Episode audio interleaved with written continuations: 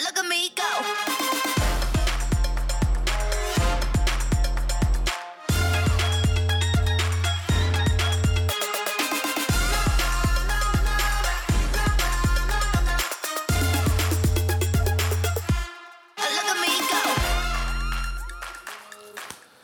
apa khabar semua? Salam sejahtera. Selamat datang dan bertemu kembali dalam uh, Berbulu dengan Ben dan kita kembali kepada studio yang aku dah biasa tengok sebab minggu lepas kita kat studio yang teramatlah besar.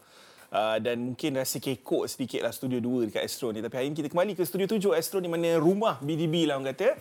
Uh, dan hari ini aku ditemani oleh dua tetamu istimewa yang dah lama tak muncul juga. Uh, kali terakhir dia, dia turun untuk sembang tentang bola tempatan. Tapi minggu ni kita all the way international football. Aku bawa Karami Kamel. Terima kasih kerana menjemput Ben. Terima kasih. Nama kau best ah. Ada ada tak macam macam bila kau pernah tanya mak kau tak macam bila kau dapat nama kau tu apa yang bermain di fikiran ibu bapa kau? Uh, Karami tu aku rasa Perdana Menteri Turki kepada ketika itu. Kamel tu is my father lah. So cool lah. So, it just rhymes kan orang kata kan. Dan uh, seorang lagi tetamu kita yang bernama Wafi dari Ya, Twitter kasih. yang kita jemput khas eksklusif daripada pengalaman kita tengok dia dekat Twitter. So ini kali penampilan kali pertama Wafi Ya, eh. kali pertama. Terima Hang daripada mana? Dari Kedah. Oh, Jitra. Orang Jitra Kedah. So memang duduk kat sana macam mana? Ah, memang duduk kat sana. Wah, awak datang semata-mata untuk BDB eh? Ya, ya. Fuh, Datang semata-mata untuk BDB. Okey lah. Lepas ni kita akan jemput lagi lebih banyak lagi content creator daripada Kedah kalau ada rezeki selepas ini. Okey guys, um, aku nak ingatkan kepada korang semua kita ada platform untuk menyaksikan dan mendengar Berbulu Dengan Ben di Spotify, di Shock Podcast, dekat Apple Podcast, dekat Astro Go. Korang boleh tengok ulangan sepenuh-penuhnya sebab uh, isu yang selalu dibangkitkan selama ini adalah uh, untuk melihat uh, semula, untuk menyaksikan semula BDB untuk yang terlepas dan sebagainya. So sekarang ni banyak option, banyak platform. Astro Go macam aku katakan, Spotify, Apple Podcast, Shock Podcast. Okay? So jangan lupa, jangan terlepas untuk uh, memantau dan meninjau kami di uh, platform-platform tersebut. Okay guys, aku nak ingatkan korang semua, hari ini adalah hari baru di mana BDB akan memperkenalkan satu segmen baru pada segmen yang ketiga nanti di mana ia dikenali sebagai segmen debat hujah dan kita ada topik yang sangat-sangat menarik uh, yang aku nak ingatkan korang untuk terus stay sampai habis. Kita melengahkan masa. Topik pertama ni berkait dengan satu peranan yang mungkin kita tak benar-benar tahu apa sebenarnya peranan yang dimainkan oleh seorang sporting director ataupun director of football. Kalau nak tahu dengan lebih detail, jom tengok sama-sama.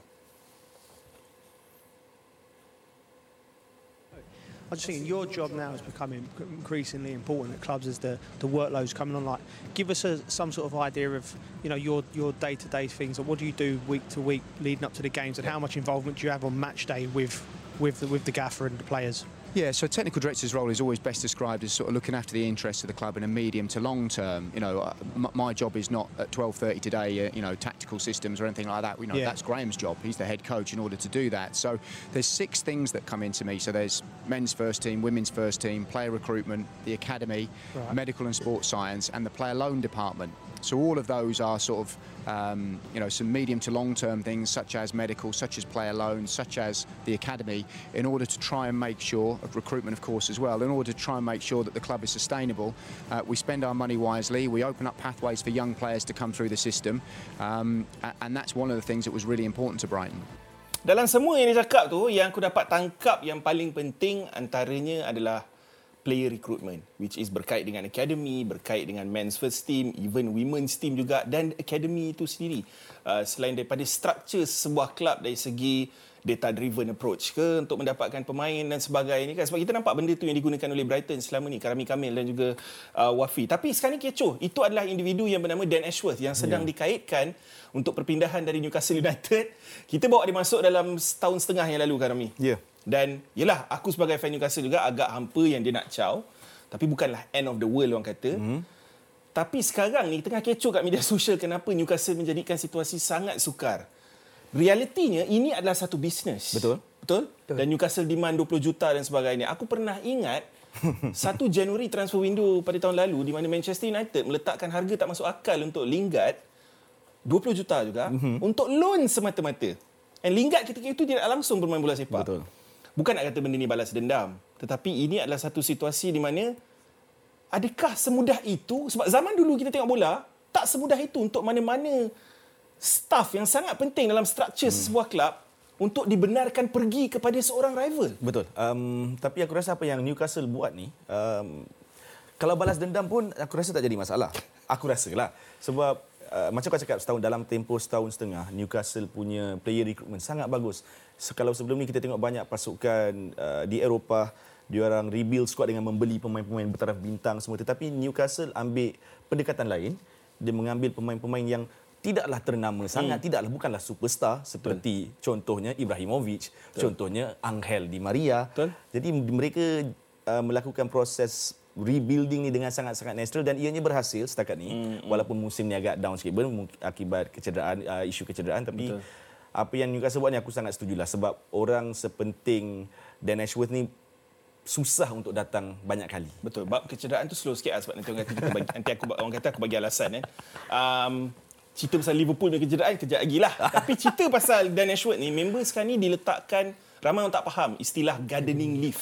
Mm-hmm. Gardening leave ni Wafi yang bermaksud basically kau tak kerja lah. Bukan nak kata kau pergi berkebun tiba-tiba. kan? Memang kau tak kerja tapi kau dapat gaji. Kira kau makan gaji buta lah minit cerita. Tapi kau tak boleh bekerja sampai 2026 sebab dah ada dalam kau punya kontrak. Kalau kau lawat, langgar juga, kau senyap-senyap call Sir John Brailsford apa semua daripada United, benda tu boleh dikatakan breach of contract. Mm-hmm. Kan? So aku faham kenapa Newcastle buat benda tu untuk menjaga, protect interest mereka sendiri. Sebab transfer window dah dekat. Target mm-hmm. mungkin kalau si Daniel Shirt belah macam tu je, mungkin targetnya sama mm-hmm. dengan United dan sebagainya. So macam mana pandangan anda tentang satu pendekatan United, dua gardening leave yang dikenakan kepada Dan Ashworth? Uh, untuk pendekatan United apa yang aku faham sebab MU sekarang berada dalam satu perstrukturan semula sebab Sir Jim Ratcliffe baru ambil alih uh, saham 25% dari keluarga Glazers dan 25% tu involve dengan football management dan juga ada beberapa uh, juta lagi yang akan yeah. di-spend untuk facility ya, infrastructure. Dan pendekatan United ni adalah first step yang bakal dilakukan dalam sebuah uh, pemilikan untuk memastikan struktur pasukan tu berada di landasan yang betul. Sebab betul. kalau kita tak perbaiki tentang kepala bagaimana kita nak menguruskan pasukan maka benda tu takkan ubah apa-apa yang ada dekat Manchester United sekarang mm, sebab dah hampir lebih satu dekad Manchester United tak berada dalam satu struktur yang bagus. Hmm. Mereka mempunyai struktur problem yang sangat bermasalah. Jadi uh, pendekatan yang mereka ambil sekarang, mereka lantik Omar Berada as a CEO. That is a good thing. Dalam diam-diam tak ada apa-apa tak ada apa-apa orang apa rumus dan sebagainya. Hmm. Tiba-tiba Omar Berada keluar dari City which is Pep bermarah. Hmm. So benda tu adalah satu uh, turning point yang sangat bagus untuk MU yang menunjukkan yang mereka serius nak mengubah struktur. Dan sekarang mereka tengah fokus untuk dapatkan Dan Ashworth. Kita tahu Dan Ashworth ni adalah seorang uh, football director yang bagus daripada zaman West Brom lagi. Hmm. Uh, sebelum tu lagi dia uh, selepas itu dia pernah uh, bergain, uh, bergandingan dengan FA director Elite England. Development Program dengan England yang mana dia bawa bawa 19 uh, menang World Cup. So that is a good thing. Then then dia pergi Brighton, sign Cucurella dan sebagainya. Hmm. And then pergi Newcastle, uh, Tonali, uh, Isak dan sebagainya. Dia ramai lagi sign. sebenarnya. Ah, ramai lagi. Memang big signing, memang bagus lah. Hmm. So bila MU mensasarkan uh, untuk dapat Nick Ashworth, ini adalah pilihan yang terbaik dalam orang kata apa dalam market sekarang untuk penstrukturan semula Manchester United sebab Betul. kita tahu MU suka spend berlebihan sebelum ni uh, untuk dapatkan player. Tak bukan selama uh, ni dia orang beli player ibarat main sedap hati je ma- macam main PS5. Uh, macam main FIFA. So macam FIFA. Uh, uh, uh, uh, orang kata manager. So bila mereka sasarkan uh, The Ashworth ini menunjukkan yang MU sekarang serius dalam memastikan struktur yang mereka nak bina dalam long term adalah sesuatu yang bakal mengubah MU kepada zaman dahulu balik. So hmm. mengubah zaman kegemilangan okay. Manchester United Hang dah sekarang. petik pasal signing Dan Ashworth. Kita tengok sikit signing-signing yang dia dah buat untuk Newcastle lah setakat ni. Sebab kalau aku nak petik balik pada zaman Brighton ni ramai. Ramai. Betul aku cakap data driven approach ni adalah sesuatu yang dia dah buat dengan Brighton dulu. Uh, England DNA pun dicipta oleh dia macam kau sebutkan West Brom. Dia nak tambah satu lagi dia menang juga under 17 World Cup dengan England dulu. Uh-huh. Um, Isak bagi aku tak tak tepat sebab waktu tu dia dia lebih kepada backup plan sebab kita tak dapat Hugo Ekitike kalau kau ingat lagi. Sandro Tonali ramai yang kecam sebabnya tak buat due diligence untuk tahu sama ada dia berkait dengan gambling, hmm. judi atau hmm. dan sebagainya. Uh, tapi Gordon Barnes, Livramento, Botman, Target, Nick Pope, Karius, Louis Hall semuanya daripada dia. Uh, tak dinafikan ini especially Nick Pope bila kau tengok nama Sven Botman kan. Uh, tak murah tapi untuk identify talent ni waktu tu tak ada siapa pergi untuk orang. Uh, Botman cuma Milan dengan Newcastle je yang tengah fight waktu tu kan. So itu menunjukkan kepakaran dia lah yang tak, aku tak nafikan akan membantu Man United. Tapi Karami, hmm. soalan aku nak tuju kepada kau. Okay, yeah. Adakah ini bermaksud bila Man United dah buat pendekatan macam ni, dah ada structure ni. Kau dah ada CEO, kau dah ada sporting director. I'm sure dia akan recruit lebih ramai lagi. Uh-huh. Dengan cerita ada seorang seorang lagi daripada Chelsea ke daripada mana yang dia nak ambil. Adakah kau merasakan ini bermaksud Man United is back? Sebagai seorang penyokong Man United, Ha. aku sangat-sangat ingin untuk cakap ya. Tetapi macam Wafi cakap tadi, kita dah United dah 10 tahun berdepan isu penstrukturan, rekrutmen yang cacat marbah. Jadi untuk menye, mengembalikan, memulihkan kerosakan yang dah berlaku ni aku rasa akan makan masa sedikit. Dia tidak akan sekelip mata dan aku macam mengharapkan juga proses yang rebuilding yang akan dilalui oleh United ni hampir serupa dengan Newcastle. Tetapi bukanlah uh, mengambil pemain yang Newcastle ambil contohnya Tak, macam faham. kan faham kan. So Manchester United ada sedikit that that that attraction untuk pemain-pemain datang. Jadi Actually harap- ramai lagi yang dari segi young players sebab Dan Ashworth ni banyak mengenali future talent. Hmm. So contoh Alfie Harrison baru ni dibawa daripada Academy Manchester Man City ke Newcastle. Ni antara transfer terakhir dia kuasa dengan klub sebelum dia diletakkan gardening leave ni lah kan. sebelum tu yang Kumba Minteh dalam sama Yeah. transfer window. Antara player yang tengah menyerlah gila dekat Feyenoord sekarang dekat Eredivisie. Um, seorang lagi uh, Garang Kual daripada Australia yang pergi ke World Cup tapi dia mungkin main sikit je masa dengan Australia waktu tu. Ni antara few few future superstar yang dia dah bawa masuk lah. Yang belum lagi kau nampak hasil dia mungkin di masa akan datang kau akan nampak dan mungkin nama Dan Ashworth akan saham dia akan naik lagi lah. Kan sebab kalau kau ikutkan Athletic punya punya rating dia third best DOF di dunia pada ketika ini. So bila Man United dapat seorang sebab aku yakin benda ni akan berlaku lah. Sebab Betul. tak logik kan Newcastle nak letak dia gardening leave sampai 2026 aku rasa akan ada persetujuan di mana okay, maybe 10 million maybe 12 million. Something like that kan. Kau rasa kan dia sesuai dengan DNA yang sedia ada dalam Man United? Sebab Man United ni bukan isu tak ada sporting director je. Dia lebih kepada isu culture isu dressing room. Banyak benda Banyak yang perlu benda. diselesaikan eh? So bagi aku senang Dan Ashwood masuk. Memang akan ada penstrukturan semula akan berlaku. And then Dia kena bekerjasama dengan Eric Ten Hag Which is Eric Ten Hag ada satu lagi kontrak So aku willing untuk tengok Eric Ten Hag Dan juga uh, management baru MU Untuk bekerjasama uh, Bagi masa untuk Eric Ten Hag Dapatkan signing Dan mereka akan memakan masa yang agak panjang. Sebab untuk mengubah satu tim ni Dia bukan uh, orang kata apa uh, hari ni ubah management esok dah berjaya. Dah macam tadi dalam video first kita tengok dia dah kata long term punya preparation. Hmm. So uh, kelab akan ada uh, preparation untuk long term. So kena bagi masa untuk uh, management baru ni selesaikan masalah untuk elakkan daripada FFP, PSR dan sebagainya sebab benda ni akan melibatkan the whole structure. Dia bukan sahaja melibatkan signing-signing daripada orang kata apa struktur management tetapi daripada semua financial nak kena stabil, okay. development, DNA dan sebagainya. Aku nak tanya Hang. Kau rasa Hang rasa kau tak takkan ni aku memang tak boleh aku cakap tu terang aku memang tak boleh cakap pasal utara tapi aku try aku try. Boleh, Hang boleh. rasa Ah. kalau dia dah nak caw selepas tahun setengah 18 bulan sahaja bersama sesebuah kelab adakah itu akan menjejaskan sedikit integriti dia? Sebab dia tak sempat pun nak structure betul-betul dekat Newcastle United dan dia dah memilih ataupun pulling power Man United tu terlalu besar sampai kan dia tidak boleh menolak option untuk bersama dengan Man United. Tak kisah siapa-siapa nak jawab boleh. There is only one United. Oh lama. Which Steady Manchester lah. United. steady. So uh, bila sebuah kelab yang dah besar dah offer takkanlah hmm. kita nak main apa Hati-hati statement tu eh. Sebab sebab Hang kena faham. Hang punya United lagi lambat ditubuhkan daripada satu lagi United yang ada dekat utara lagi. Ha, dia lambat sikit ditubuhkan. Uh, so Okey. uh, Kita- so bagi aku uh, integrity uh, tapi kena orang kata apa tengok cara MU approach kalau nak compensate nak bayar pempasan hmm. silakan lah. Boleh lah. Silalah akan bayar 20 juta. 20 juta. Aku tambah sikit Kalau boleh. tidak kau tunggulah sampai 2020. Aku tambah sikit boleh. Silakan Kiran. Aku aku rasa tak ada isu dengan integriti. Macam kau cakap tadi, this is business. Ini adalah perniagaan. So apa yang Man U buat adalah untuk kebaikan perniagaan mereka dan Yap. apa yang Newcastle sedang buat adalah untuk kebaikan perniagaan mereka. Betul, Jadi setuju. kalau mereka akan dapat mutual mutual agreement tu aku rasa itulah penyelesaian Segue baik dia. yang terbaik lah Karami. Oh, Akan sentiasa untung bagi aku untuk, pihak, ah. untuk masuk kepada topik seterusnya. Topik yang sama, masih berkait Man United tapi persembahan diorang dengan Luton Town dan apa yang berlaku di atas padang pula. Kita nak sentuh tentang uh, terlebih dahulu tentang tim korang 2024. Korang dua-dua Man United eh? Okey. Tim korang 2024 ni seolah-olah tim yang baru. Hmm. Sebab aku nampak seolah-olah dah ada sedikit identiti walaupun kita tahu same football yang dipamerkan. Tolak satu bola daripada bawah, absorb pressure, yeah. Garnacho, Bruno Rashford. one ball, Garnacho or Rashford dan sebagainya kan. Apa yang kau nampak setakat ni daripada Man United, adakah itu memberikan kau satu harapan bahawa, yelah sebab, bro, kau ni apa? 3 points, 4 points daripada kedudukan top 4 Ya, yeah, sekarang. lebih kurang four, four, five points kot. Five points, top four. Um, aku belum yakin lagi dengan corak permainan dia sebab um, ada sebab aku jarang tengok game United live.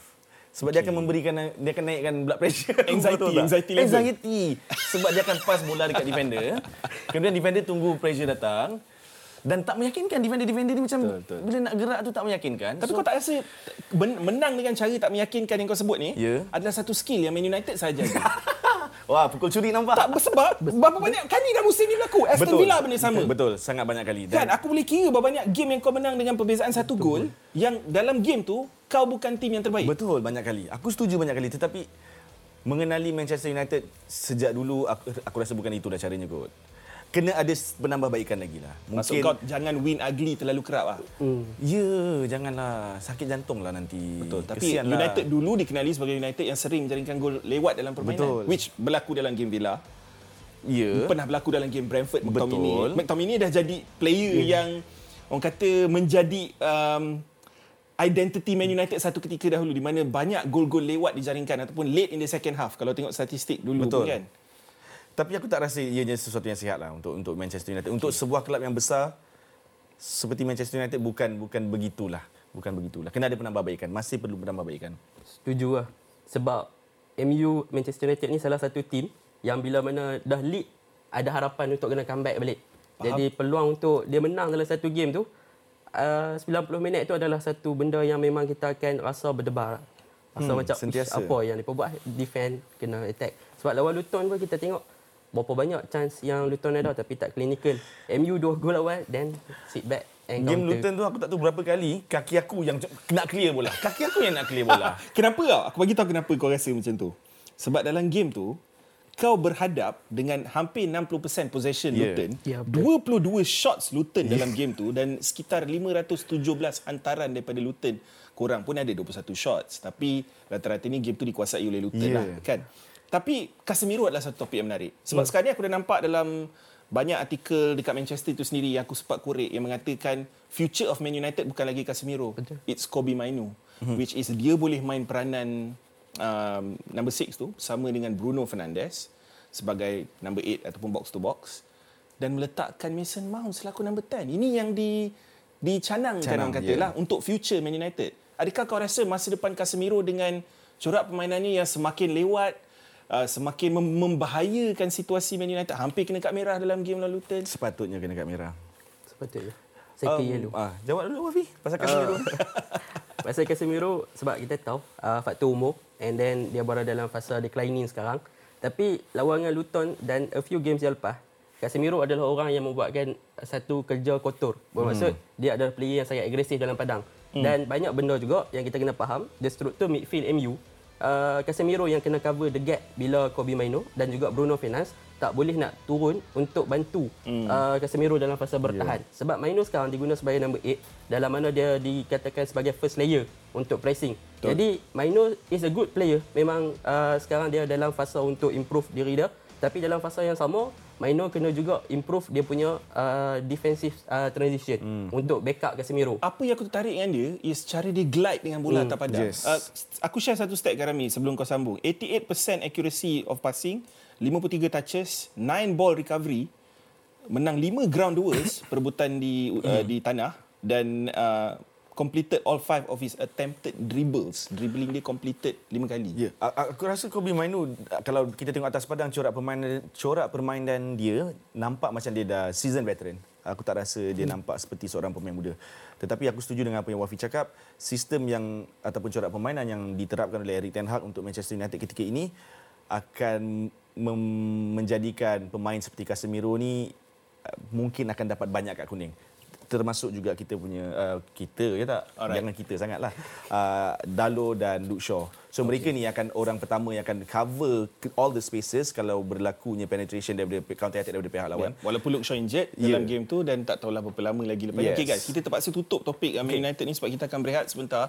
Bila kita kembali selepas ini kita akan fokus kepada 10th FC dan juga 115 FC selain Liverpool Injury FC. Injury. Semuanya akan diberikan tumpuan selepas ini.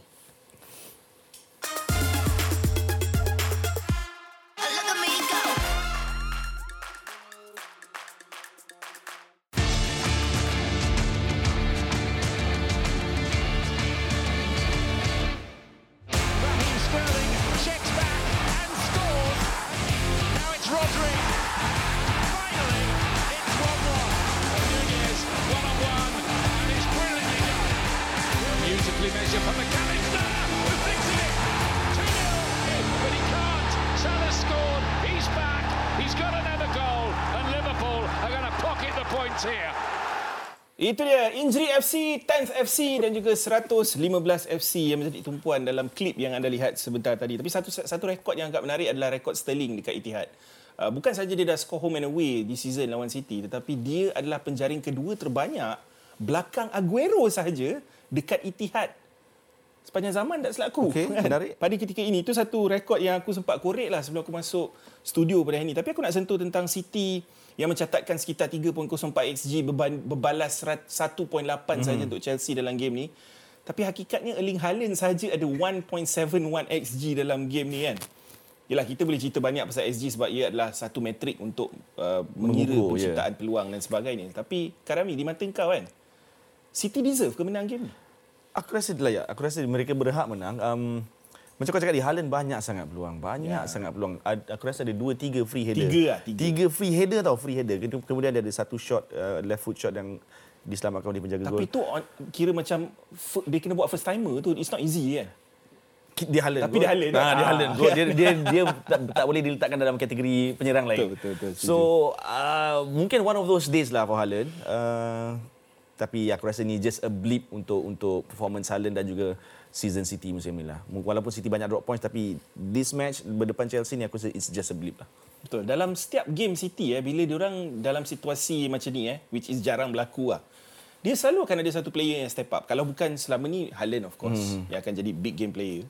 Um, Kevin De Bruyne kita tahu tapi bukan dalam game ni tak tak berjadi. Tapi kali ni Rodri. Kita kita semua akan ingat Rodri untuk moment final di mana dia score the winning goal. Tapi aku rasa dah 2 3 kali musim ni aku nampak Rodri muncul dengan gol-gol lewat macam ni sama ada untuk mencuri satu mata yang penting ataupun untuk memberikan tiga mata penuh. Benda ni pernah berlaku dalam game Sheffield United away juga awal season ni.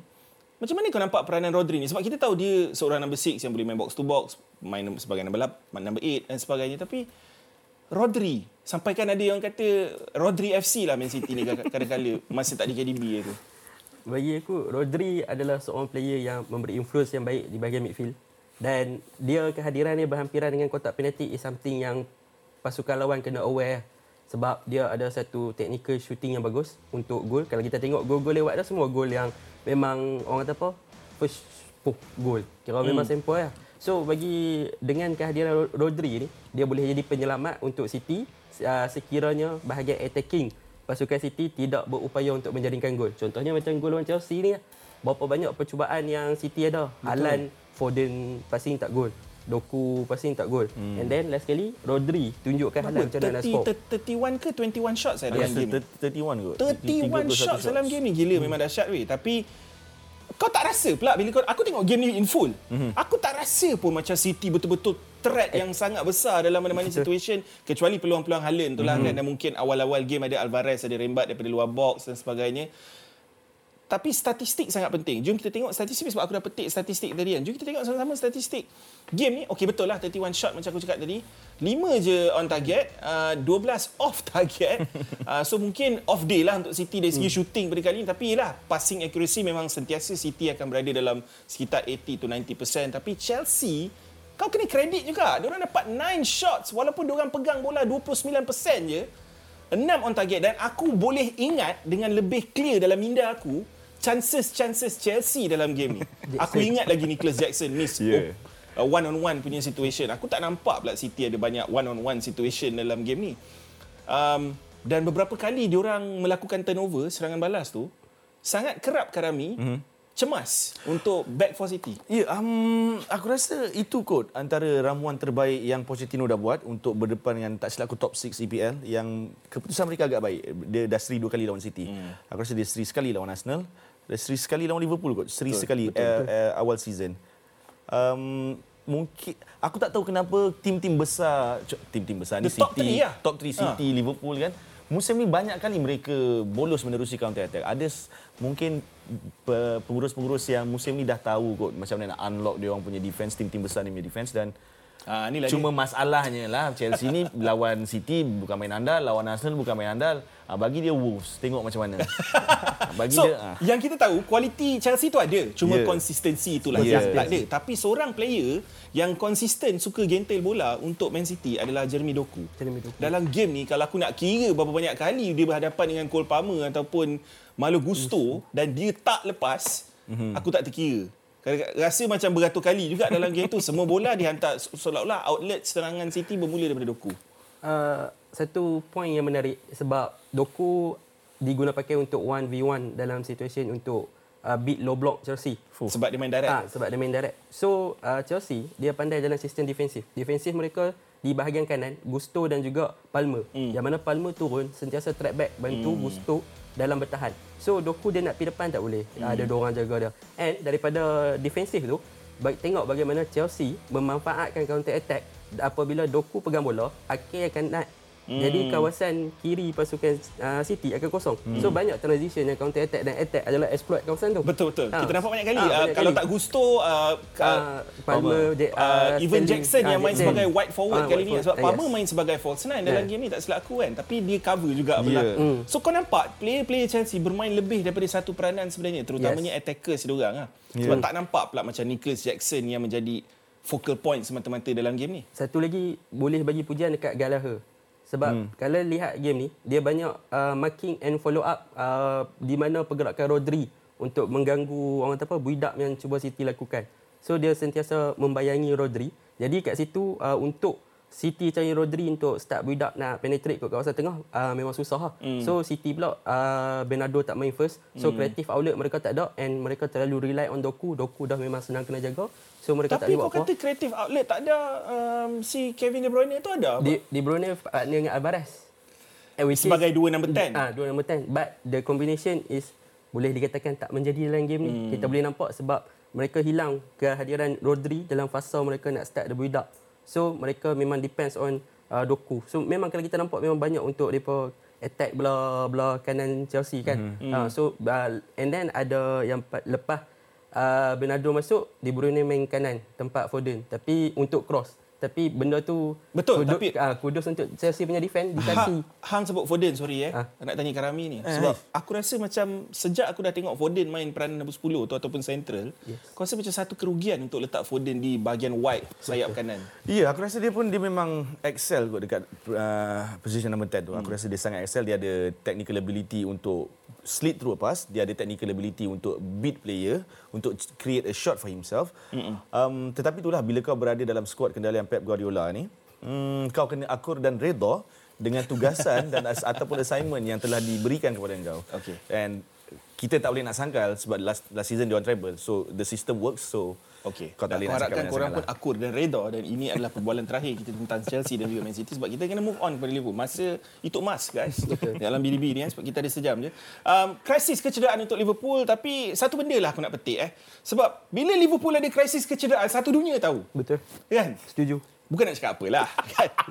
tapi kau imagine eh kau ada krisis kecederaan tapi kau still ada lima attacker dalam pasukan Jota Nunes keluar yang tengah on fire dalam Ya. 3 4 game kebelakangan ini. Masuk salah dengan Hakpo, perform menang 4-1.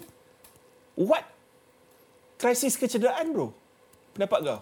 Bagi aku kecederaan benda biasa dalam bola sepak. Ah, Sebab satu tim ada squad depth Betul. ah, dan ada player pada akademi. Ah, Manchester United, Newcastle, Chelsea ada kecederaan sampai belah-belah. Ada media highlight before this. Tak, Ya. kita Newcastle kalau cedera, Ah, kalau Newcastle. Isak dengan Wilson tak ada, Tak kau ada. dah makeshift, makeshift Gordon Yes. jadi Ya, striker, betul. Barnes jadi Ah. striker padahal dia orang tak jarang je main striker dalam career dia orang kan. Tapi okeylah, kita kena akui 10 injuries tu banyak. Ah. Banyak, betul. Dan injury ni kadang-kadang bukan 10 player yang keluar tu impact pasukan. Impactnya Hmm. adalah pada player-player yang sekarang ni main terlalu kerap. Sampaikan dia orang pula injured dan menambah kepada koleksi injury. So aku faham dari perspektif fans Liverpool kenapa injury list ni masalah sebab bila kau bertanding dalam empat trofi ataupun untuk empat piala kau perlukan squad depth yang Betul. lebih. Tapi sekarang ni menunjukkanlah betapa bagusnya squad depth orang sekarang ni Karami. Ya sangat bagus sangat bagus. Um, aku faham je ya, apa ni isu yang mereka bangkitkan iaitu kita boleh tengok Trent Alexander-Arnold, Alisson, um, Darwin Nunez doubtful. Tiago. Bajetic, Bendok tu aku tak kira lah. Tiago tak kira. Tiago anak keladi. Tiago Tiago tak payah power. Tapi kalau kau tanya fan Liverpool, dia akan tambah, dia akan letak sekali. Ah, kan? Uh, Main, main full season pun tak. Tak ni. Wah, bukan main dapat peluang kau smash je kan kau. uh, tapi aku aku faham uh, yang poin yang kau bangkitkan tadi Ben iaitu hmm. pemain bermain terlalu banyak dan hmm. dan aku setuju juga dengan apa yang Wafi cakap injury yeah. is Ya. part of the game. So apa yang kita ada kita hadapi. Cuma sekarang ni aku rasa ya dah mula dicanang-canang adakah Klopp akan still akan terus uh, mengejar semua kejohanan yang dia masih ada ni Yap. ataupun dia terpaksa lepaskan beberapa kejohanan itulah Ken- Kenapa aku soalan dia. bangkitkan isu tu, uh, Wafi dengan Karam ni? Mhm. Mm-hmm. Is because kau tengok, aku bagi kau player for player, eh. no trend kau ada Conor Bradley. Conor Bradley. Hmm. Kau Yes. tak ada kau tak ada Simikas dengan Robo, kau ada Gomez yes. yang boleh main left back, right back, centre back. Semua boleh. And and impressive. Bukan hmm. nak kata dia sekadar tu cover satu spot je. Dia boleh main dalam dan menang game. Kau faham maksud aku? Dan kau tak ada Zoboslai, kau ada uh, Elliot. Elliot. Kau tak ada Jones, kau ada Ryan Gravenberch. Kau tak ada Jota dengan Nunes, kau ada Salah, Hakpo dan juga Luis Diaz Luis untuk Diaz, cover. So, yeah. Dekat situ kau dah faham tak perbezaan squad depth yang ada. So, injuries tu tidaklah memberi impact. Tapi aku faham untuk four trophies bila kau main dua kali dalam masa seminggu, yeah. ia akan ada impact kepada kau punya first eleven. Tapi cerita pasal Carabao Cup final ni. Lawan Chelsea, Chelsea akan ada keyakinan lepas performance dengan City tu. semestinya Kan? Liverpool pula kehilangan ramai pemain-pemain utama. Macam mana kau nampak final tu di mata kau? Secara pantas ni lah untuk Liverpool. Liverpool ada peluang sebab sebelum ni mereka menang 4-1 dengan Chelsea which is game tu tengok line up siapa yang main untuk Liverpool tapi still boleh benang Chelsea right. Hmm. Tapi Chelsea dia akan ada satu konsistensi sekiranya mereka bawa lah uh, de, selepas seri dengan City. Sebab which is mereka lawan dengan Big Six season ni memang satu benda yang sebenarnya tak terkejut pun seri dengan City.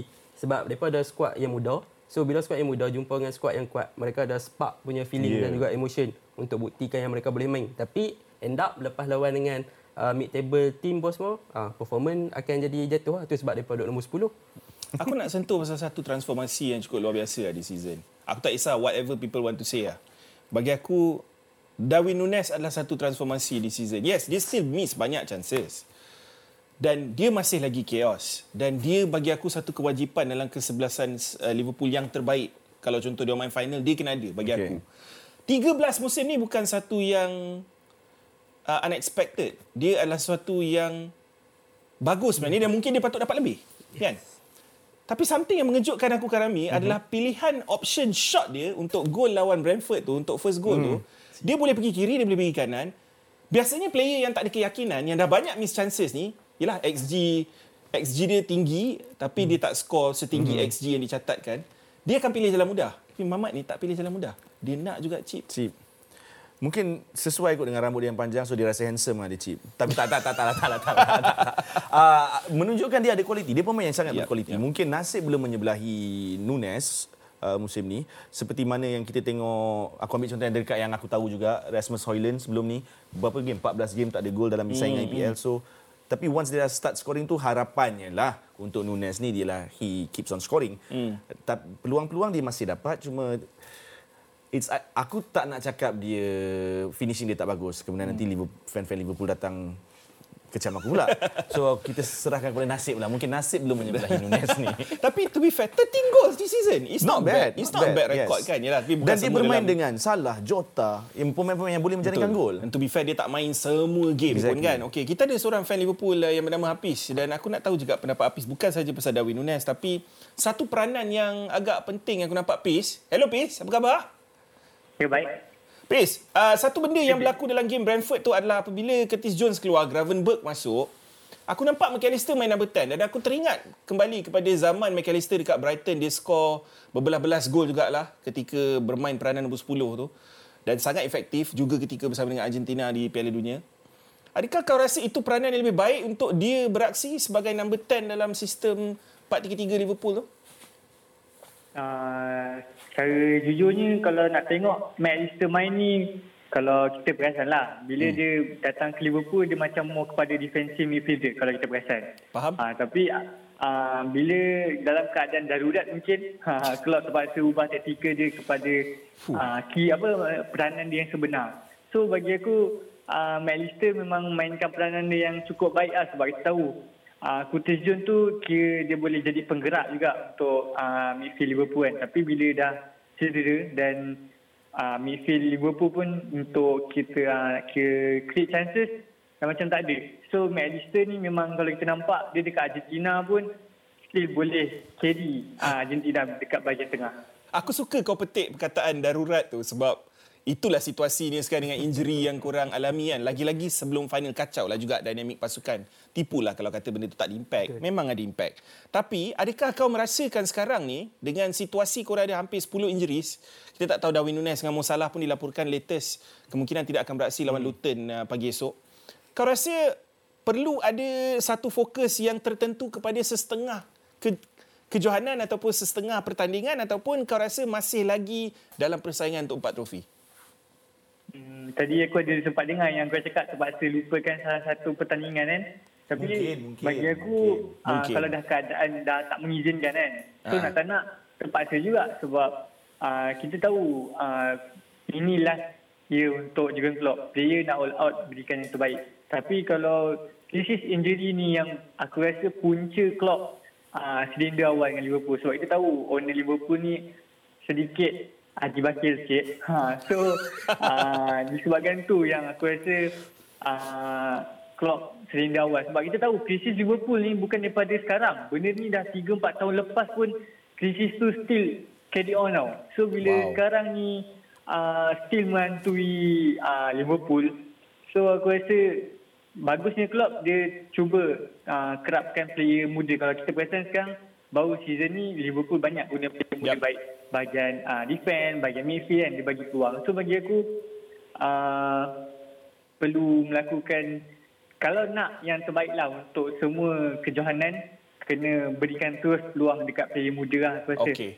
Terima kasih Pis. Aku suka kau punya luahan ni sebab aku rasa banyak benda yang ramai orang kat luar sana dapat belajar juga. Uh, yalah betul aku setuju. Jared Kwanzaa, Conor Bradley, Be- uh, Ben Doak sebelum ini, uh, Bobby Clark antaranya. Terima kasih uh, Pis kerana berikan uh, hujah-hujah yang sangat menarik tentang hmm. pasukan anda dan krisis yang dialami dan pendekatan pemain-pemain muda yang dilakukan oleh Klopp. Seolah-olah nothing to lose kan. Kita nampak yeah. cara dia membebas. Aku ingat lagi masa tengah leading Arsenal selamba dia masukkan tiga player uh, muda pada ketika itu masa tu dekat Emirates sekali pertama uh, uh, Arsenal kalah kemudiannya of course Arsenal menang balik dalam league lah kan nak tengok komen-komen dekat Twitter pula sebab kat Twitter pun aku ada up topik pasal krisis kecederaan ni dan aku nak tahu apa reaksi daripada mereka. Uh, daripada Anas Safwan uh, 212 katanya still on the right track as long as Van Dijk and Konate fit and healthy. If both of them also out injured it's a big crisis. Yelah sebab spine pasukan tu Yeah. sangat-sangat penting kan?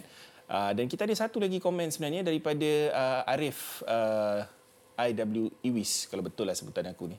Uh, Death tengah tak sedap. So, better Liverpool fokus untuk tapau Liga. Hadiah musim terakhir buat Klopp. Death tak sedap. Setuju? Depth tengah, depth tengah tak sedap. Oh, sekarang ni lah dengan kehilangan... Aku rasa depth midfield. Aku tukar dia cakap code code ataupun entah. Bukan Yap. midfield ke aku rasa. Ya, okey. Mungkin ialah midfield kan? lah yang dimaksudkan dekat situ. Depth midfield lah pada ketika ini kan ialah. Uh, tapi of course Endo apa semua masih lagi ada kan. Cerita pasal rotation pemain tengah tu akan lebih kerap lah dilakukan. Okay, tapi itulah kita bangkitkan isu hmm. McAllister bermain sebagai hmm. pemain nombor 10. Uh, guys, Mo Salah. Satu step menarik aku nak share sebelum kita okay. berehat eh. Mo Salah melakukan sesuatu yang cuma 3-4 pemain je lakukan dalam sepanjang zaman dalam Premier League. Iaitu Rooney, Shearer, Henry, ada lagi lah. Tapi Mo Salah melakukannya menjaringkan gol dengan 30 lawan berbeza dalam Premier League setakat ni. Yang cuma dilakukan lebih daripada 30 kali daripada Rooney, Shearer dan Henry. Henry. Itu bermaksud Mo Salah adalah fixture proof. Betul. Yang juga bermaksud kalau letaklah dia lawan sesiapa pun Dia akan score. Dia akan skor. ada chan yang agak tinggi untuk dia skor. Of course tak semua tak tak semua game dia skor lah kan. uh, kita akan berehat sebentar guys. Bila kita kembali selepas ini fokus kita kepada segmen debat slash hujah. Topiknya Saka versus CR7. Dia benar. Jangan ke mana-mana.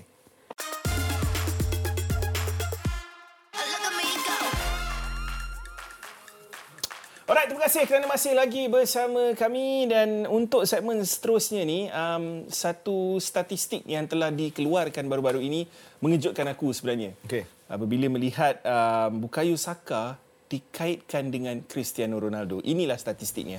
Ini selepas permulaan dua-dua pemain eh dalam karier mereka. Maknanya dalam 210 perlawanan pertama masing-masing sebab ialah Saka ni baru selepas 210 game. Ni kita backtrack balik kepada 210 game pertama Ronaldo eh. Di mana dia cuma skor 50 gol, 43 assist, Saka 51 gol, 49 assist, total 100 penglibatan jaringan lah untuk Saka which is more than Ronaldo by 7 dan ini membangkitkan tak tahulah aku rasa confirm lah fan Arsenal yang buat benda ni kan. Tapi bukan kat Malaysia lah semata-mata dekat UK lah aku rasa kan. Yang membangkitkan isu sama bukan nak membangkitkan tapi membuka semula topik sama ada adakah Bukayo Saka ni world class ataupun on the way nak jadi world class. On the way tu aku tambah. Mm-hmm. Sebab aku tak percaya dia adalah world class lagi. Aku percaya dia on the way nak jadi world class. Dia boleh jadi world class. Tapi sebelum kita start dengan hujah-hujah anda berdua, di mana aku akan memilih pemenang di sini berdasarkan hujah-hujah anda berdua sebab aku percaya korang dua ada pendapat yang berbeza eh.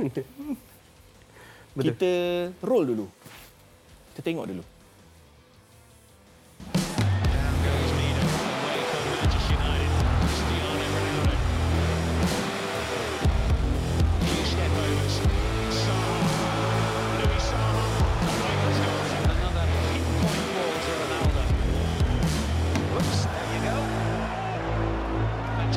Coming.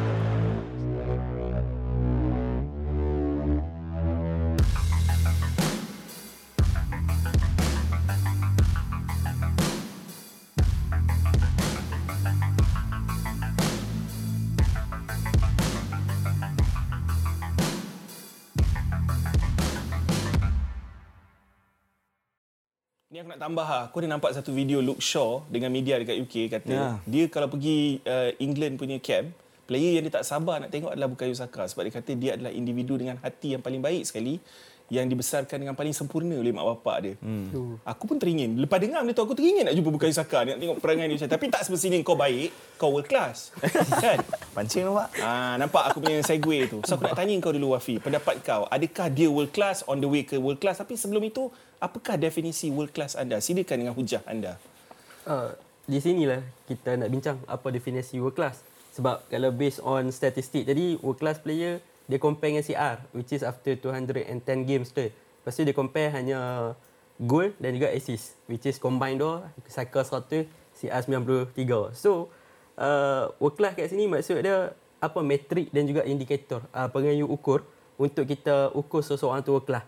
Adakah selepas 210 game kita boleh uh, define uh, seorang tu sebagai world class mm. kan? So buat masa sekarang saya rasa Bukayo Saka adalah world class Wow. dan he is one of the best winger in the world. Okay. So uh, sebab world class ni dia nak determine kita tak ada satu metrik yang cukup. Sebab kalau Itulah kita- aku tanya kau apa metrik kau. so met- metrik metrik sekarang selepas 6 tahun Bukayo Saka still lagi konsisten untuk bersama dengan Arsenal So metrik hang konsisten. consistent and relevant and still lagi jadi one of the key player untuk Arsenal fight dalam EPL even at the young age so dia dia dah jadi world class sebab dia dah buktikan dalam 6 tahun tu and then dia akan continuously bila dia dapat lagi uh, achievement sama ada EPL, UCL, UEL dan sebagainya itu akan mengkukuhkan lagi untuk the future sebab Aku faham statistik tadi sebab aku ada baca artikel. Sebab the article is just nak bagi tahu yang Saka uh, continuously akan jadi one of the future billion uh, Ballon d'Or. So just nak compare uh, between CR lah. Betul. Tapi kalau nak sampai tahap kalau buat masa sekarang untuk compare dia dengan CR punya achievement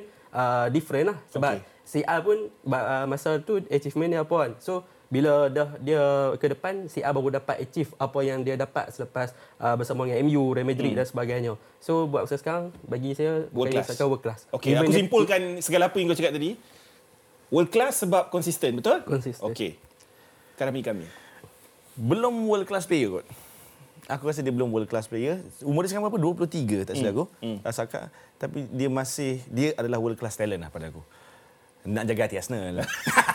Kau ni suka bagi jawapan-jawapan yang memeningkan aku tau. Um, tak. Sekejap, world class talent maksud kau ada, okey maknanya kau betul. Apa yang kau cuba cakap is dia on the way nak jadi world class tapi belum world way. class lagi. Betul. Aku rasa dia on the way. Um, cuma apabila stats tu pada aku, stats tu tak adil sebab ketika Ronaldo memulakan kariernya bersama United, Ronaldo bukanlah Ronaldo yang pada usia 23 tahun. Hmm. Pada 23 tahun tu Ronaldo menang tak silap aku double league dengan Champions League hmm. dan dia menang Ballon d'Or on the same year. Tak silap aku lah. Maksud kau 210 game tu lah? Ya, okay. after 210 games tu dia menang Ballon d'Or dia yang pertama. Tetapi for the first untuk permulaan 2 3 tahun pertama karier dia, Ronaldo sangat sukar menjaringkan gol, Ronaldo sangat sukar mendapatkan assist kerana corak permainan dia yang lain. Dan ketika itu Ronaldo dikelilingi oleh pemain-pemain yang masih boleh kita cakap bertaraf dunia. Dia ada Rooney, dia ada Paul Scholes, dia ada Ryan Giggs, dia ada Luis Saha, tak silap tadi ada klip ah tu Luis Saha. Dia masih ada striker-striker yang sangat-sangat baik ketika itu. Dan kalau nak dibandingkan dengan Saka, untuk 2-3 tahun pertama karier Saka tu aku rasa dah ada yang cakap Saka pemain terbaik untuk Arsenal. So apa yang Saka kena buat untuk tempoh 2-3 tahun pertama tu adalah lebih banyak daripada apa yang Cristiano Ronaldo kena buat. Okay, so metrik kau untuk mengukur world class tu apa? Sebab walaupun kau kata dia tak world class, tapi aku nak tahu apa metrik world class kau? Sampaikan kau kata dia tak world class. Kejuaraan. Trofi. Tak menang trofi. Kejuaraan kot, kejuaraan Okey, aku pula walaupun aku tak ada berkait, aku nak bagi tahu juga metrik untuk mengatakan world class adalah dalam klip yang kita nampak tadi adalah apa yang Cristiano Ronaldo lakukan dengan bola sepak. Mm-hmm. Kerana kalau kau nak dikategorikan sebagai world class dalam kategori Zidane, R9 dan sebagainya bagi aku, even KDB to a certain extent, kau kena master the art of something in football. Bukan nak kata Okey. Saka bukan master. Saka tak ada master apa-apa lah Eh, maksudnya. Banyak, banyak maksud aku tapi is he the best at what he does? Adakah Faham. dia yang terbaik antara semua yang ada di dunia sekarang ni? Ataupun top 5 lah. Okay, mungkin bukan yang number one lah tapi top 5 ada. The best corner kick taker, the Saya- best dribbler. Saya faham poin awak. Saya faham poin Faham awak. maksud aku? Saya Ya, aku faham. cuba aku cuma jadi orang kata devil's advocate lah. Bukan Mhm. nak kata tak. Aku pun percaya Saka on the way jadi world class. Tapi aku still tak nampak susah untuk kau katakan orang tu world class kalau dia belum menang sebarang trofi yang penting dalam yeah. career ataupun tak carry satu pasukan dalam satu big game ataupun dalam satu big tournament. Mungkin, mungkin di season dalam Champions League kita akan nampak benda tu. Mungkin. Aku tak nafikan benda tu boleh berlaku. Mungkin mereka menang liga musim ni. Kita tak tahu. Kita tahu. Jadi kalau Saka menang Liga ataupun UCL, jadi world class lah. Double lah kena menang double lah. Betul. Why not? Of course, kau boleh letak dia dalam kategori tu antara yang terbaik sebab Saka dah buktikan di international stage dia Yes. an- antara first choice untuk England Betul. sekarang ni. walaupun England belum menang lagi apa-apa mana tahu England menang Euro dia menang Champions League di season terus boleh diletakkan dalam kategori tu saya silap akan diletakkan dalam uh, perbualan untuk Ballon d'Or sekali mm-hmm. tapi di mata kau lah Kadami eh, bila kau tengok Bukayo Saka main bola ni kadang-kadang aku ada rasa frustration juga Betul. Sebabnya, kenapa aku belum ready nak letak dia dalam world class adalah bila dia berhadapan dengan seorang defender, dia akan backtrack. Dia bukan jenis player, aku tak kata kau kena direct take on player baru Faham. world class. Tapi kena ada something bagi aku yang menunjukkan setiap game it could be aura, it could be Faham betul betul. Aku aku faham apa skill. yang aku faham apa yang kau cuba sampaikan tetapi kalau kita nak ambil konteks itu aku rasa tak adil untuk pemain zaman ini. Okey. Sebab pada era Ronaldo ketika itu seperti klip-klip yang kita tengok uh, pemain-pemain yang berada di flank, di sayap, wingers ni semua mereka lebih tugas mereka adalah to beat the man. Sekarang Ya. it's a m- Sistematik sistem, lah. terlalu sistematik. Aku Terlalu setuju dengan kau. Sebenarnya aku suka kau sanggah aku tu sebab aku setuju yang apa yang kau sanggah sebab modern football dah beredar Betul. Uh, dari segi corak permainan kita nampak sistem satu pemain mungkin ada dua tiga peranan macam hmm. nampak dengan Cole Palmer lawan Man City dia kena double up uh, as, as a defender at the same time dia kena main sebagai seorang false nine as a winger. Yeah. So macam mana kita nak melihat world class player sekarang? Kalau kalau Karami cakap macam tu, macam mana kita nak mengukur seorang player itu world class? Kalau sekarang ni modern football dah lebih kepada sistem, kepada structure. Ha. Soalan cepu kot. cemas. Peranan kot peranan. Kalau kita tengok um, pada usia 23 tahun Ronaldo jaringkan 40 gol musim tu ketika dia menang Man U menang uh, Liga dan juga Champions League. Tak silap aku 40 lebih gol. So almost unheard of ketika itulah untuk pemain berusia 23 tahun buat. Bukan nak cakap Saka kena jaringkan 40 gol, tetapi kalau Saka boleh mainkan peranan yang ham, at least hampir sama besar macam Ronaldo buat pada musim tu, mm, mm. Kita boleh angkat dia kot jadi world class. So aku okey kalau ada something lah yang mungkin aku nak puji Saka ni adalah keupayaan dia untuk curl bola dengan kelajuan yang cukup padu. Mm-hmm. Kebanyakan jaringan Saka is Ke buah. left foot, Left footed. curl, far post or near post. Kalau kau notice benda ni, aku tak boleh kira berapa banyak kali dalam career dia sejak last season sampai this season ataupun 2-3 musim yang kebelakangan ini, Saka skor dekat near post, keeper tak ada chance langsung hmm. nak save. Kerana mungkin terlalu padu ataupun angle dia choose nak shoot. Aku tak pasti. Tapi itu adalah trademark Saka. Seboleh kita katakan itu adalah trademark Saka yang menjadikan dia world class? Ataupun on the way nak jadi world class? Konsisten. Mungkin metrik paling sesuai untuk uh, describe world class. Sebab kalau nak achievement, Harry Kane is one of the best striker in the world, Betul right? lah juga, betul juga. Make sense juga, achieve. So, Saka konsisten. Tapi orang dah kata, orang dah kata Harry Kane world class kan? Nah, Harry Kane dah world class. So, uh, Okay. okay. maybe, maybe mungkin mungkin uh, untuk comparison mungkin sebab uh, the stat uh, compare dengan CR. So uh, orang orang kata apa? Oh, goal dan assist saja. Tu sebab bila kita tengok bola kita tak boleh nak depends on uh, goal and assist only lah. So nak compare. So Harry Kane bukan tak world class, Ah. dia body. dia, dia curse, orang kata curse. Kita tengok dulu dekat IG, komen-komen korang bila aku up benda ni semalam dekat Insta story, aku nak minta komen korang, aku minta korang buat video. Um, tak tahulah kenapa kau malu sangat nak buat IG story video kan. Sebab aku nak up dalam BDB tapi mungkin ada yang segan. Uh, belum. Kata Alif Kali. Alif Haikal kot. Alif Haikal, sorry bro. Aku tak aku mata mata terplank out sikit. Belum, dia ada good ability in gameplay tapi belum ada ciri untuk carry team. Aku setuju juga.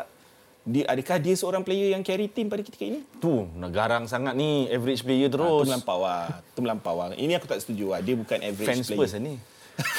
Mungkin mungkin kemungkinan COYS punya gang Rising Star ya world class tidak CR7 layak digelar world class pun start 2008 bagi saya Which is di, this- Kalau ikut um- umur usia tahun ni lah untuk Saka. Untuk Saka tahun ni lah. Hmm. Kalau ikut usia lah.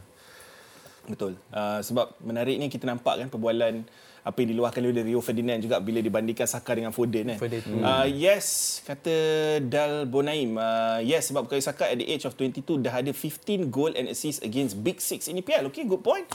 Maknanya dia selalu perform lawan the top teams. Mm-hmm. Yes. Which is a fair metric kan. Tapi itulah macam kau cakap lah. Dia still tak support dengan trofi tu lagi kan. Mm. Uh, daripada Numan Razali kata dia world class kalau player menyerlah dalam top 5 league dan international duty. Setuju?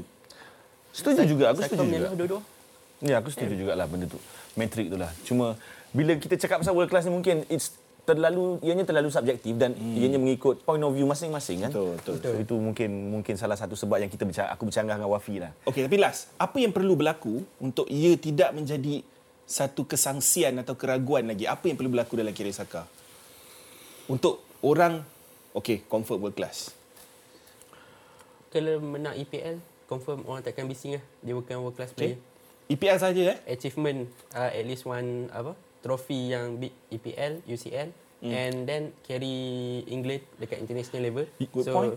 UCL mungkin susah kot tetapi kalau Saka antara individu yang bertanggungjawab menamatkan kemarau Arsenal untuk menjulang trofi EPL selepas 20 tahun aku rasa perbincangan perdebatannya akan late to late to rest lah kita akan terus akui yang Saka Okey, so Layak lah. kita kena tutup topik. So, berdasarkan hujah, aku rasa aku terpaksa memilih Karami Kamil sebagai pemenang hujah pada hari ini. ada hadiah tak Aku tengah buat uh, trofi mingguan. Okey, okey. Uh, Wafi bukan nak kata hujah awak tak best. Cuma sedikit saja Karami dengan pengalamannya telah telah memintas awak pada saat-saat potong tangkona lah orang kata eh. Okey guys, kita nak tengok Fantasy Premier League di mana kita nak lihat dulu dari segi kedudukan uh, dalam Liga Bulu Ngamba tu kejap lagi buat masa ni. Ini adalah kedudukan poin aku setakat ni eh. Sebab ni double game week kan. So aku masih lagi ada 1 2 3 4 5 6 player nak main tapi dua daripada tu aku rasa tak main lah. Jota dengan Darwin aku rasa injured takkan main. Aku ada Foden, Alvarez, Haaland, Virgil van Dijk untuk masih lagi bermain dalam game kedua dia orang which is pagi nanti eh. Pagi nanti Man City lawan Brentford kan. Yes. Hmm. Uh, pagi esok pula Liverpool lawan Luton. Kesian dia orang. Tiga hari sebelum final dia orang kena mak beraksi dengan lawan, lawan, lawan Luton kan. triple captain ke tu Haaland tu Gieza. kesian This is the week. Okay, first game, second game. Tiba-tiba member skor 4 gol kau. Tapi Siapa yang kesian lagi? Lawan Tapi Brentford kan. enam. Lawan Brentford, bro. Oh. lawan Tak. Brentford rehatkan Haaland Yes, uh, aku rasa ramai dalam komuniti FPL yang meletakkan triple captain pada minggu ini sebab ikut struktur aku, strategi aku, game week 25 triple captain, uh, game week 31 adalah wildcard, free hit uh, game week 34, bench boost game week 37. Tapi mungkin akan berubah lah. Mungkin aku akan wildcard dalam game week 27. Nanti aku akan explain kenapa. Wafi punya points setakat ni. Puh, not bad. Tak jauh. Tapi point dia lagi tinggi minggu ni. Uh, menurunkan Pedro Porro mengatakan pada aku yang kau tak sedar ke injured? tak sempat ubah minggu ni. Oh tak sempat Tapi poin lagi tinggi daripada aku tu kadang-kadang Kau tak buat apa-apa Kadang-kadang poin kau Poin lagi tinggi. tinggi Betul. Kan betul tak? Kan kau tak overthinking macam aku Luis Diaz pun bernasib baik kau kau escape eh Yang injured Jota dengan Nunes Diaz confirm akan main So kau akan dapat poin daripada Diaz lagi Kau ada Foden, kau ada Haaland, kau ada Morris Fuh, memang pandai catur lah kau brother kau dah plan, kau dah rancang, kita je lalai. Okey, uh, kedudukan Liga Fantasi Bulu Ngamben setakat ni 1617. Wow, football god nampak. Dia dah dia dah dia. memanggil diri dia Tuhan. Uh, so aku rasa tak lama dah Zahid Zahri eh kau duduk atas tu. Sebab bila kau dah buat declare macam tu, aku risau untuk kau lah sebab Tuhan yang akan deal dengan kau kan. Sean Tam dah jatuh nombor 2, Wenger Zipper, Toka Boka, Raymond Reddington ni confirm tengok blacklist eh. Uh, Bumblebee masuk balik top 10, Dengkil FC ni semua nama-nama yang aku selalu tengok dalam kedudukan top 10. Kalau kau tengok kedudukan di dunia dia orang pun dalam kedudukan top 1000 daripada 10 juta yang main FPL kat dunia. So uh, Liga Berbulu Ngamben sekarang ni aku rasa ada 20,000 people yang main dalam Tahniah, Liga BDB. So tunggu Karami Kamil dengan Wafi je lah nak masuk. Dan Itu je lah. Uh, aku doakan yang terbaik lah. So guys, uh, dua player yang aku nak highlight uh, kalau masih sempat adalah uh, Rodrigo Muniz sebab game week 29 adalah blank game week di mana cuma ada empat tim yang akan main. Uh-huh. Uh, aku nak ingatkan korang Rodrigo Muniz ni dalam tiga game terakhir 8 13 8 poin dia. Dan walaupun uh. dia bukan first choice striker, Raul Jimenez kan injured dekat Fulham, so dia akan jadi first choice. Kenapa aku sebut Mamat ni is because harga dia budget 4.4 million je. Dan semua orang perlukan player untuk main dalam game week 29 tu sebab dia cuma 4 4 game je yang akan berlangsung. Ramai top teams akan tak main game week tu sebab FA Cup. Yeah. Wang Yichan this week. Kenapa? Sheffield United at home. Sheffield United ni adalah satu operasi dalam FPL di mana kalau kau nak kejar point, kau target tim yang lawan Sheffield United. Betul. Kan? So, Operasi ya? Betul. Kalau kalau dalam community FPL lah. Next game lawan Sheffield United. Karami daripada kata-kata terakhir yang anda nak kongsikan. Oh, tak ada, saya enjoy lah time saya dengan Wafi hari ni. Terima Terima kasih, Wafi datang dari Kedah. Anda seorang profesional, true professional. Terima kasih. Wafi, anda mengejutkan saya dengan hujan-hujan anda. Saya tertarik dengan betapa cerdiknya awak. Dengan harapan awak akan kembali ke BDB. InsyaAllah. Terima kasih lah sebab jemput untuk rancangan ni. Betul. Saya doakan awak dapat kerja yang membuatkan awak duduk dekat ya. So senanglah kita nak jumpa awak lepas ni. Amin. InsyaAllah. Terima kasih Wafi, terima kasih Karami Kamil. Terima kasih kepada anda semua. Ingat, kita bukan pandit, kita bukan expert. Kita sekadar minat bola sepak macam korang yang ada juga pendapat. This is Bulu Gamben. Kita jumpa lagi minggu depan. Bye-bye. Look at me go.